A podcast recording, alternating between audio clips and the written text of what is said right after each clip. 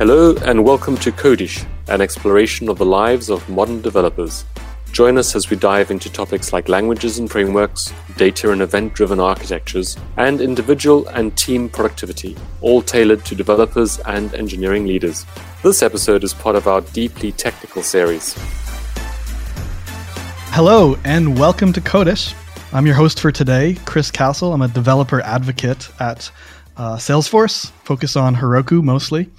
And today, our topic is going to be the W3C. Um, maybe a phrase that a lot of you have, have heard, or a name a lot of you have heard, but maybe you don't know too much about it. And specifically, we're going to be chatting with Tobie Langel. Tobie is an open source and web standards strategist for companies like Google, Microsoft, Mozilla, um, and he's an avid open source contributor. Uh, welcome, Toby. Can you share a little bit more about yourself with us? So, um, indeed, most of the work I do um, right now is consulting work and strategic work around open source and how open source can benefit companies.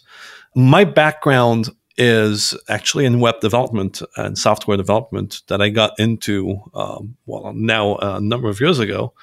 And so, as a result of um, being involved in software development, I ended up um, trying to understand how um, web standards uh, were designed. And so that's how I ended up being so involved with the W3C. That's right. So that's good uh, segue into our topic. What is the W3C? So, at its heart, the W3C is an organization that was started by uh, Tim Berners Lee shortly after he invented uh, the web a long time ago. Um, that is a place um, where the standards that define the web are being built. Um, and so it's a consortium of different industry players. You have in there uh, the browser vendors, but also lots of other players, um, universities, governments, uh, th- lots of different stakeholders that come together and basically decide on how HTML and CSS and some other related technologies are designed. All of the JavaScript APIs, for example, in the browser, are mm-hmm. designed by W3C, or rather at W3C.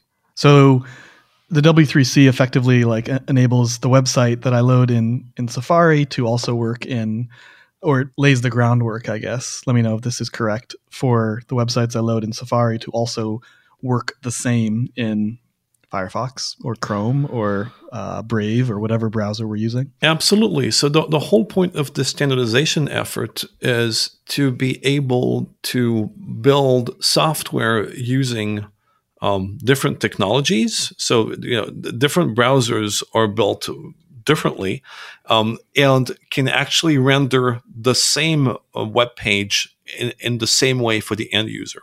So, the standardization is the piece that makes it possible for um, me to build a website and you to see that website as I intended it to be uh, perceived, uh, regardless of what browser you're using, what device you're on, etc. Yeah, that makes sense. I remember back in the maybe I'm dating myself back in the 90s using the web there was like often these little logos or buttons on the bottom of a web page that would be like works best in Internet Explorer 4 or something like that. Um, and now you don't see those. Right. So you always have this tension between um, wanting to provide new APIs to do new things on the browser, mm, right? Right. You always want to innovate, yeah, create something new and better for the user. Right, which makes sense. And at the same time, if everyone does that was, um, you know, basically no consultation, no one actually talks to each other, then you end up with a very fragmented um, mm-hmm. web. Um, which is what you had a long time ago. But we're seeing some of this again today. It's it's not uncommon um, now to see uh, software, uh, sorry, websites, web applications that are only um, uh, that only work well in Chrome. You even see sometimes like works best in with uh, you know Chrome or, or, comments of that nature on websites. Again, so this sort of tension between um, innovation on one hand and wanting to be able to share documents across lots of different um, browsers on the other uh, is not like it's a tension that will never be resolved. Right? This is always yeah, something okay. that as developers we'll have to be uh, we have to be careful about uh, if we don't want to sort of run into the same kind of problems that we did when things were not standardized and um, Internet Explorer decided to stop innovating because it had mm-hmm. won all the market shares. And we ended yep. up in this really bad place for a number of years where the web was like, there was no innovation on the web at all, right? It was, yep. we were just waiting for uh, basically for Mozilla to come along and, and, and create competition again. Personally, I'm actually just running into this right now on a project I'm working with uh, using web push notifications. We have in this web application a little message that comes up if you open it in Safari that says, "Hey, it doesn't work in Safari. You gotta switch over to Chrome or I think Firefox uh, for the the web push notifications to work um, in this in this demo application." Yep, it's not solved. Will never be solved. But yeah, but it's nice. It seems nice though that like it's the kind of the best of both worlds, right? Like we we need innovation. I, I want innovation as a developer, but also as a web user. But then I also want at some point like the good innovations or the best innovations to be standardized so that they can be become normal and used uh, by everyone, not just like super technical people or people who are running like Safari Technology Preview or, or one of the uh, Chrome Canary editions. Yeah, so we're getting there. I mean, the, the browser vendors have put on a number of um, tools and, and, processes and practices to make it um, easier to, for example, ship experimental APIs mm-hmm. to a subset of their users that would um, sign up for that. So that you yep. could actually test and iterate over the API, see if it fulfills the, the actual real need of the developers, uh, but not ship it to the whole world at the same time so then you don't have to sort of like standardize it right because that, that's the that's the the other aspect of the web that's interesting the web is still in version 1 right there is no yeah. different versions like you have for even languages right i mean you can run um, you know php has different versions and you can't run like something on 5 that also runs on 3 well guess what that's not true of, of for for web right a, a website yeah. that was built like uh, two decades ago runs pretty much okay on the browser right. today, right? Like yeah. at least you can get to the content. Maybe yeah. you won't have all of the bells and whistles, but you can get to the content. So the, the, there's this really strong ethos um, in in the standard bodies uh, that if something has been pushed in the web and is widely adopted, you can't take it out. Yep. So that makes um, iterating over a new API is kind of like a difficult thing to do. And you, you need to say, I'm not just building this thing and throwing it out there, but I'm building this thing. And we as a group agree that this is an important thing that will persist, and we're all going to agree to maintain its functionality in the exactly. future. As a developer advocate, I create fun demos all the time. And I use the marquee tag uh, as an HTML yeah. tag in in a demo, and it, I think it still works in most browsers. But when I went on the um, uh, Mozilla Developer Network sites or pages to to look at that, it, it, explicitly says like, "Hey, the marquee tag is deprecated. Like that's not supported anymore in in browsers." Um, you know, even though it still does work, but you know, that's one of the few examples of something being taken out. But I, you know, like you said, for the most part, everything is still works. It's it's a funny tangent actually. The marquee tag is now implemented, I think, in the browsers that still support it as a CSS animation. Ah, okay. Right. So it's like, you know, and like they removed all of the code that actually did the marquee tag originally, right? Yep. And it's now basically just a way to have a div was a subset of like CSS animations already like built into it. Yeah. Which is kind of yeah. funny, right? Yeah, it's just like syntactic sugar. Yeah. Right. And to tell you to what length um uh, you know, browser vendors and standards people will actually go to make sure that we don't break the web. Yeah, totally. Well, so let's talk about the standardization process a little bit, at least, in that, um, you know, we, we kind of alluded to, or you alluded to, that the fact that like these are kind of very big and weighty decisions that are made to make what maybe seem like trivial or small changes. Um, so, can you talk a little bit about like the the standardization process, I guess, and the weight, and and how like you know most people think, or or maybe the layperson maybe you're getting into development would think that like oh you know we have bold as like a, a css style or a font weight. Um, changing that to something else seems trivial and small. Like i could write code that does that pretty easily But when you talk about like bringing that into a standardization process and all the steps that happen have to happen and all the conversations that happen, it's much different than just like oh this trivial small like change of a string. Can you talk about like that process? Like what is what happens in a standardization process? How does it get kicked off or start? Not specifically for the W3C, but just generally for standards bodies. Right. So the W3C works in a way that is actually fairly similar to how a large, um, for example, like a large open source project would work at this point. Um, mm-hmm. So it's fairly different from what you can imagine from um, other standard bodies, which are um, more structured or have like governments involved or like the mm. OSI or things like that, right? So yeah. it's still a very, I mean, the people that are doing the work are very technical. It's very technical work. So what generally happens is uh, either it's new tech that's being brought to uh, a standardization working group that needs to be standardized, or it's old tech that exists in the browsers and that hasn't really ever been standardized and that we're still catching up to try to spec right? So it's kind of like you have these two different scenarios. Um, the other way that um, things could happen also is you have an idea you bring it to um, a working group and you start specking out how you would want that idea to work Mm-hmm. And then you bring in the browser vendors and check with them if the suggestions you have make sense and if they would be okay to implement it given how it's been written down. And then there, I assume there's probably also some convincing of of them, right? If like if Google comes and says, "Hey, we want to add uh, like web push notification functionality, so that a website can, for good or bad, pop up push notifications on my my desktop browser," I, I assume you're going to want to get the people that build Safari and the people that build Firefox and other browsers to say, yes, we will support that also. Yeah, so there's an important factor you have to take into account is for something to become a W3C recommendation, it has to have at least two different rendering engines.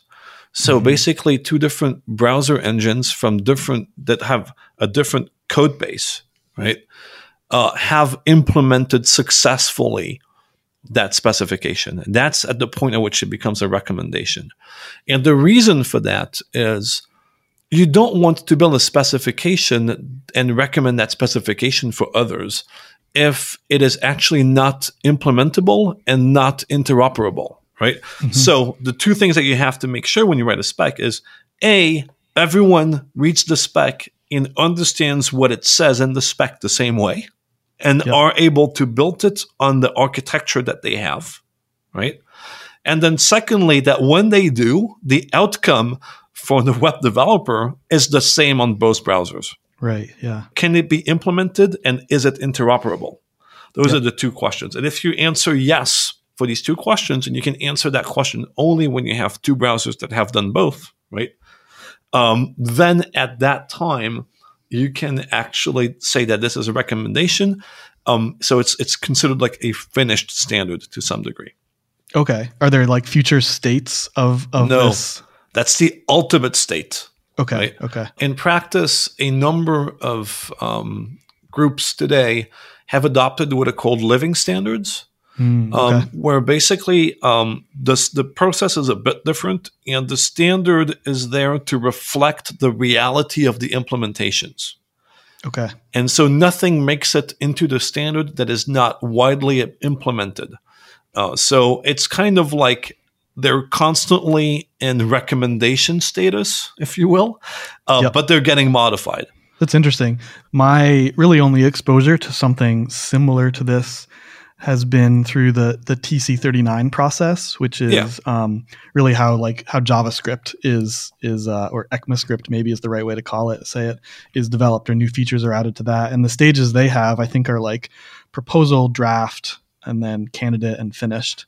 It's interesting just to see how like different organizations um, have needs for kind of different stages going through right. there, and some uh, obviously simpler is better, but some need more apparently to actually get something like fully finished and kind of like agreed upon by many different kind of uh, competing parties.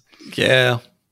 TC39 is quite similar to W3C and WHATWG, which is an, another group that um, sits also in, in, in this space. So they all have, you know, all of these different SDOs in, in, in that language slash web development area have sort of very diff- very similar processes. Uh, sometimes they have different names for it, but they're in general it, it's quite close. If you're working yeah. effectively with TC39, it will not take you a lot of time to work effectively with W3C. For example, gotcha. right? It, it, yeah. It's quite similar. Uh, what's interesting that W3C and WHATWG have that others don't is there's a very important distinction between an organization that is standardizing a language mm-hmm. versus an organization that is standardizing something that ends up sort of as is in um, the hands of lay people, right? Mm, okay. Because that makes a huge difference. You know, consider that. Like if you change something to the, the Java language, right? Mm-hmm. Um, it will not make a difference at all to people using uh, the web to to buy I don't know goods, for example, or, or, or learn about the news, right? Like right, they will right. not know. People that visit the web do not know what language is used behind it, right? right. And, and nor do they care. No, no, does it matter to them.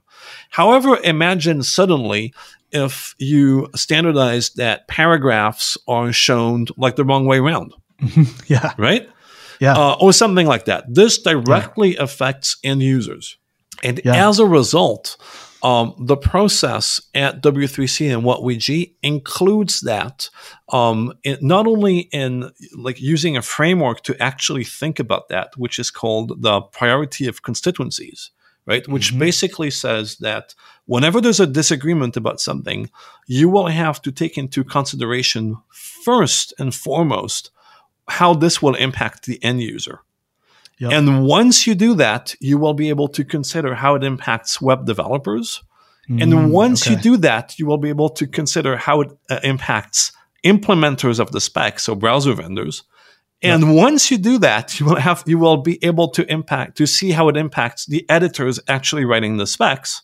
Okay. And only once you've done all of that can you consider actual technical purity arguments. Okay. Wow. So it has this really, really interesting framework, which actually I think is a really important framework that I would like to see more adoption of or like similar models for open source because it really takes care of all of the different players and all yeah. of the different people that are impacted by the software and understands uh, breadth of the impact, right? Because, you know, if you change something today, um, and it impacts the way people consume the web. You're impacting billions of people.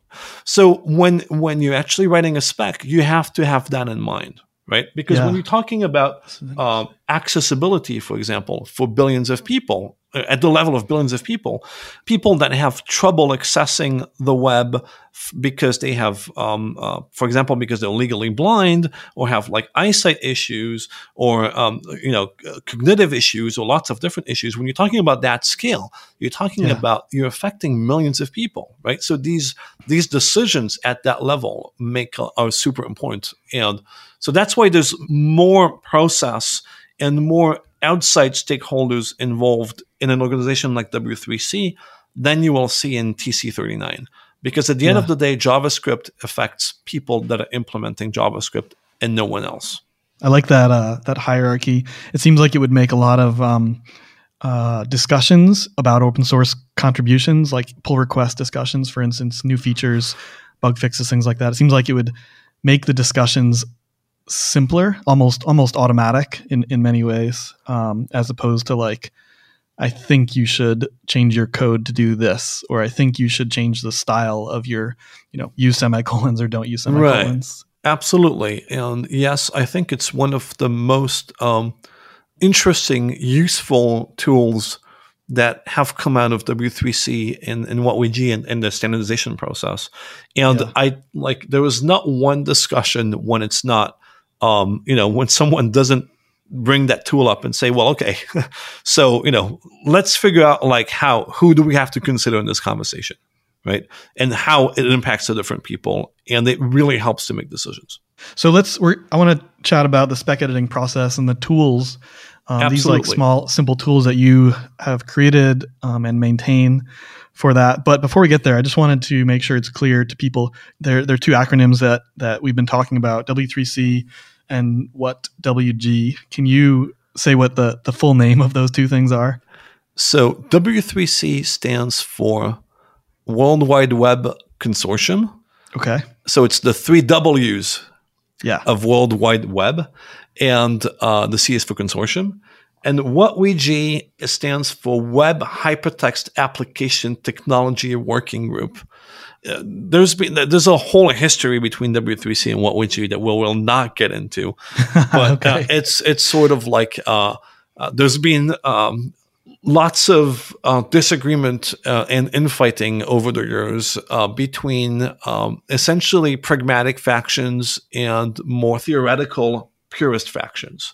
Um, and uh, we actually really recently arrived at some form of agreement between these two factions. yeah, it does feel esoteric and kind of like academic or theoretical. And so I think yeah, a lot of a lot of developers depend on the W3C or the standards that these bodies have created, but very often don't know like what happened in the sausage factory, right? Like what happened to to produce these these standards Absolutely. and that it was not so simple. But and so one of those steps is spec editing, right? Is creating a spec and then kind of iteratively and collaboratively editing that spec. Can you talk about that process a little bit and and then like the the application that you maintain to support that? So um, the way specifications were uh, designed a long time ago was basically using Word documents. You know, sort of collaborating on on Word documents over a decade ago. And then just like emailing them. Yeah. And so bit by bit, uh, people started building dedicated tools to do spec editing, right? So there's a number of those uh, that have been built over the years.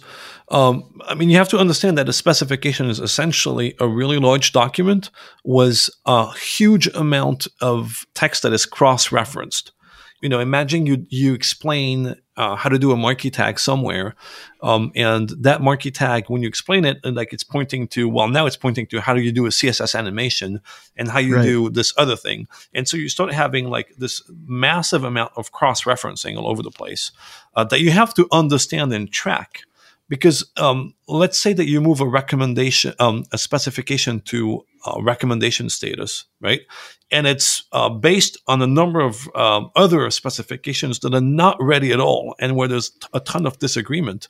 You're not going to be able to move uh, the one that you're working on um, to like wide adoption if like it's standing on not solid ground. Right. Yeah. There's this dependency tree kind of. Exactly. So to sort of simplify this, people started building their own um, tools. Um, essentially, they're essentially it's like at the end of the day, what it looks like is sort of a, a markdown um, or like some you know some kind of like weird markup. Uh, was a ton of tool to do cross referencing of APIs, of protocols, of like CSS properties, of all of the different kinds of things that you find in the in the spec world. Um, and so um, I helped move a lot of this work to GitHub when GitHub started being a thing now, like close to a decade ago, and to start sort of like using processes for building specs. And you know, uh, the WHATWG group did that independently on on their side at roughly the same time, right? To start editing specs on GitHub rather than what was used before, which was SVN or like CVS, uh, you know, CVS for real. Yeah. Uh, so like really old versioning systems, and sort of like really um, benefit from the same kind of like um, culture that you find in open source uh, development, right? Um, where you have pull requests, where you can make comments on those, where you can um, work on this thing together. Yeah. Have conversations about a large body of text or even, you know, make comments on individual lines. Um, Absolutely, right. yeah. And I mean, um, you know, a, a lot of specs is actually written in pseudo code right? You have algorithms that are just written in language, but the language is specified so clearly that you could you're close to being able to run it. Like it's it's really close to code. A lot of it is. Yeah. So this whole spec editing process, because of the way these tools are designed, it made it really difficult to sort of see what exactly was coming in, right? Either you would have, um, you would be working off of the built version of that tool. And so it was full of, it was basically a full blown up um, uh, HTML document with lots of tags all over the place. And so it was really hard to read. Or you were working off of the um, uh, actual underlying uh, sort of like markdowny language. Yeah. And uh, you didn't have any sense of whether the connections were working properly and if things were actually uh, the way you wanted them to be. And a number of years back, I started working for Google as the editor of the WebIDL spec. And the WebIDL spec is a specification that describes the language that is used to specify web APIs. Okay. We're going meta. Totally, right? And it does something really interesting and impressive. It defines JavaScript bindings for that language. And so whenever you see in a specification this weird thing that is describing what the API looks like, which is called WebIDL, the mm-hmm. benefit of doing it that way is a browser vendor can basically copy paste that code into their code base and it generates all of the JavaScript, all of the bindings from JavaScript to C++ or whatever underlying language they're using without yeah. having to write a single line of code, right? It creates all of the interfaces, it creates ah. everything. But that language has to be described, right? And uh, you have no idea how complex that spec is and how hard it is. And like, I never started a project in my life where I felt so out of like place and out of touch with what my role was and what it was supposed to do. It was really difficult, really wow. scary, and it was really complicated. Like basically, yeah. you had to have a super good understanding of everything that was in the ECMA script spec, which is a yep. huge document, super yeah. complicated, right? In order to be basically able to rewrite all of the DOM APIs or uh, in terms of the underlying algorithms and definitions that were in the um, uh, ECMAScript spec. So very difficult. It took me quite a while to get like on board to feel comfortable with it. But and quickly in this process, I realized that whenever pull requests were coming from like people that were contributing to it and that were more senior than I and knew the spec way better, uh, I just literally had no idea what, what, they were changing or how it related to the rest of the spec. I mean, the document is huge. I think it's like 80,000 yeah. words. Yeah. Um, and so, you know, I needed a tool to do that, to understand where it fit. And so um, I figured, what if I can actually help, if I can actually find a way to build that spec um, automatically and, you know, like have an update in the diff, an HTML diff yep. of, so I can just see like, what does it change to the outcome? Not what does it change to the underlying source code. Yep. That would be extremely useful. And so I kind of like looked whether I could build that. And it turned out that there was a number of services that already existed. So the um, editing software that was used, uh, which was a, an open source project, had a service that existed for it. You could basically just send your source code via an HTTP request and get a build back. So that was okay. a thing. W3C yeah. had um, a HTML diff that existed for some other project that was also a service. And it was like, wow, I can actually just you know build this thing really easily basically relying on these different services. Um, and so I was sort of like my coding itch was scratching. And so I, I, I, pulled some node code together and like over a couple of days, you know, built sort of like a, a prototype for this, shipped it, and it was great. It would, you know, basically just very simple, do all of the work in the, in, uh, whenever there was a new pull request, it would just build everything in the back.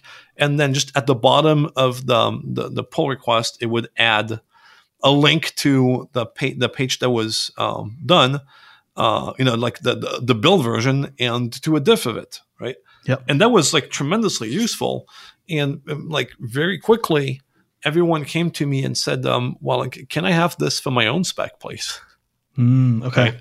And, and this is when you, you get a sense of, oh, I've built something here that's useful for others. Yeah, that's cool. Right. And I think that's like, yeah, that's like very often we all have the same problems, probably more than I ever realize. And so it's fun to create little things that solve problems. And then, yeah, you have this realization that, like, oh my gosh, other people are similar to me. They have the same problem. Yeah, totally. I totally agree. I have kind of followed or gone on the same path as a as a tinkerer and software developer. Right. I think we all have.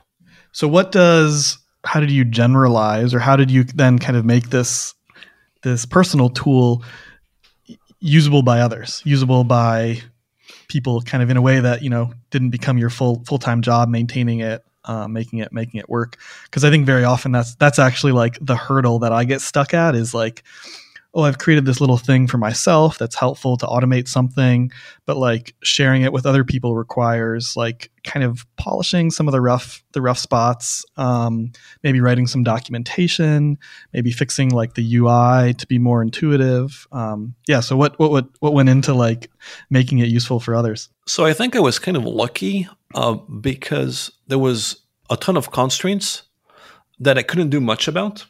And that really limited um, my ability to fall in the trap of like polishing stuff for ages, right?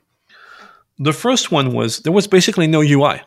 The only UI I had access to was I can either add a comment to the pull request or I can Mhm. modify the body of the text of the pull request and add Yeah. something at the bottom. Yep. So that basically means like your UI is, you know, the maximum you can do is like a link.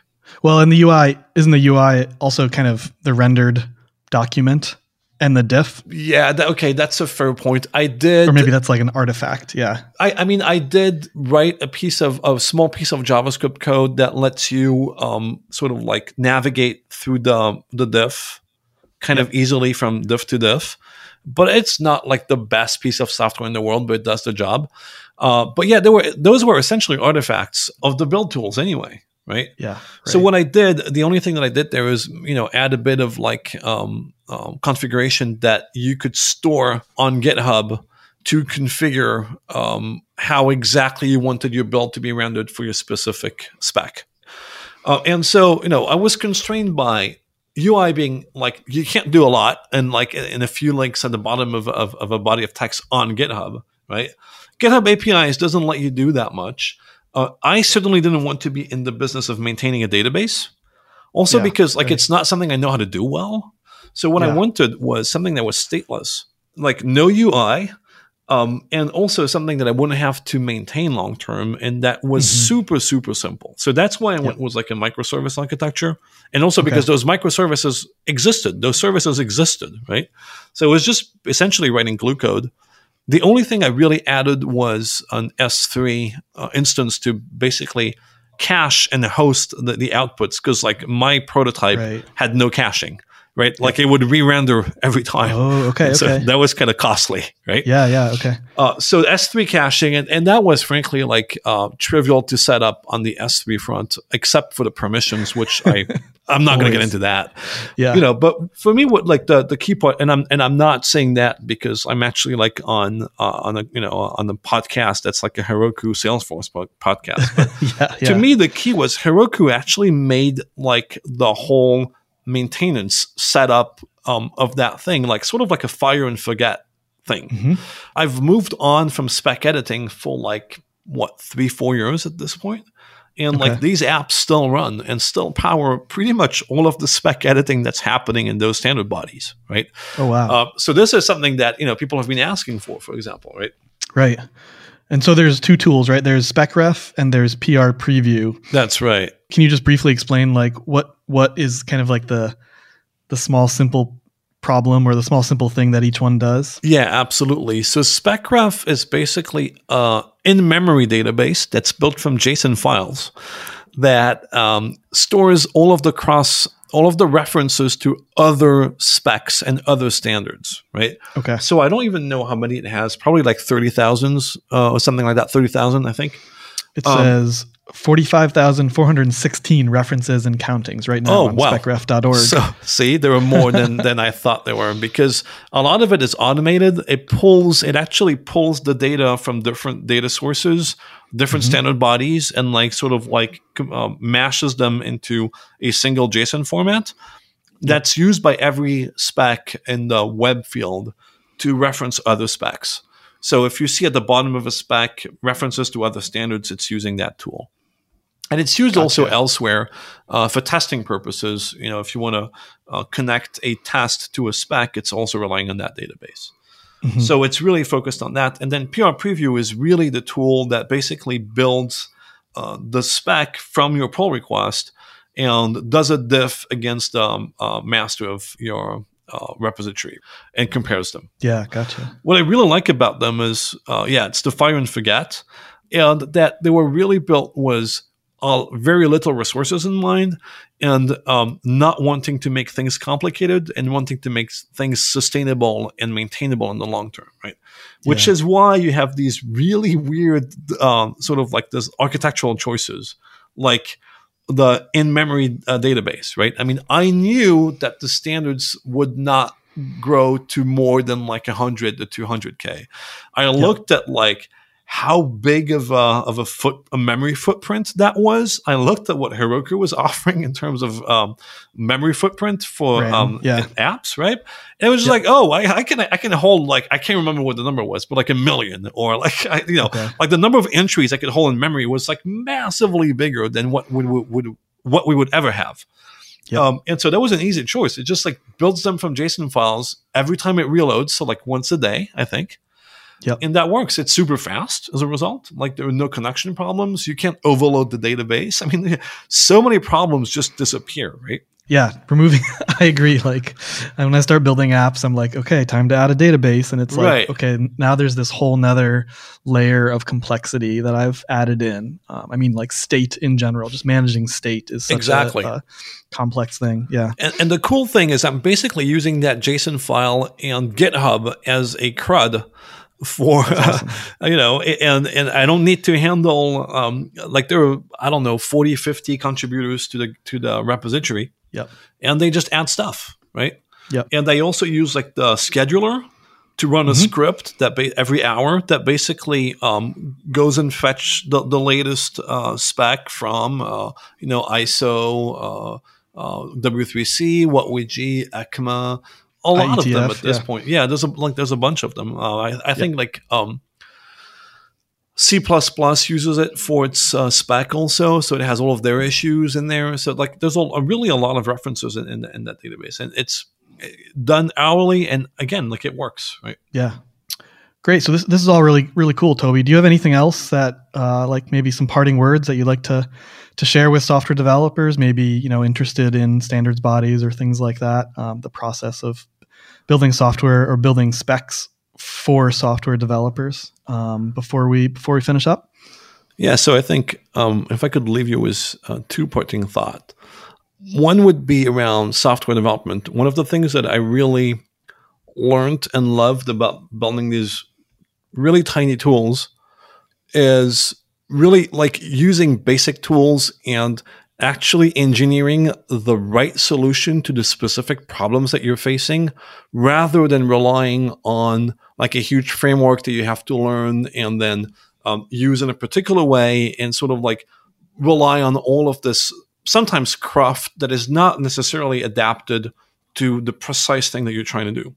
Yes. So for me, that was a huge lesson. It's actually a lesson that I learned in part at Facebook um, uh, when I was an engineer there, because uh, it's, it's a company that was um, really, really focused on cutting through the chase and like finding the right solution for the job, um, and not bothering was like, you know, industry best practices or yep. things like that, but really like what is the solution that you need, build that.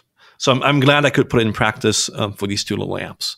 Mm-hmm. Um, the other thing is, um, you know, we've talked a lot about standard bodies.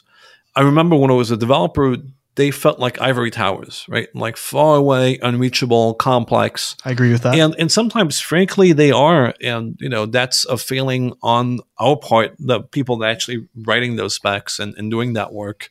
Um, but what you have to understand is as weird as it sounds, when you look at all of the corporations that are involved with those, um, these organizations are critically understaffed.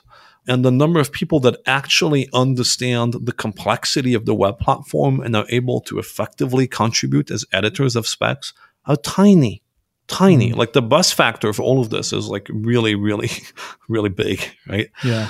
And so a lot of the time, it, people would love to have more help would love to get um, uh, input from develop more input from developers and they just have little time to actually do that so now that a lot of the work has moved to github part of the point of doing that was to make it more accessible to developers, right? Yeah. Um, and so if you want to get involved, like sort of figuring out what specs actually touch on the things that you know and care about in the web and seeing the activity that's going on in those specs and making comments or opening issues there i think that's an effective way to like gently start tiptoeing into it uh, but watch out though, because that's kind of like how I started a long time ago. And, you know, at some point I ended up uh, editing a spec about uh, spec editing, right?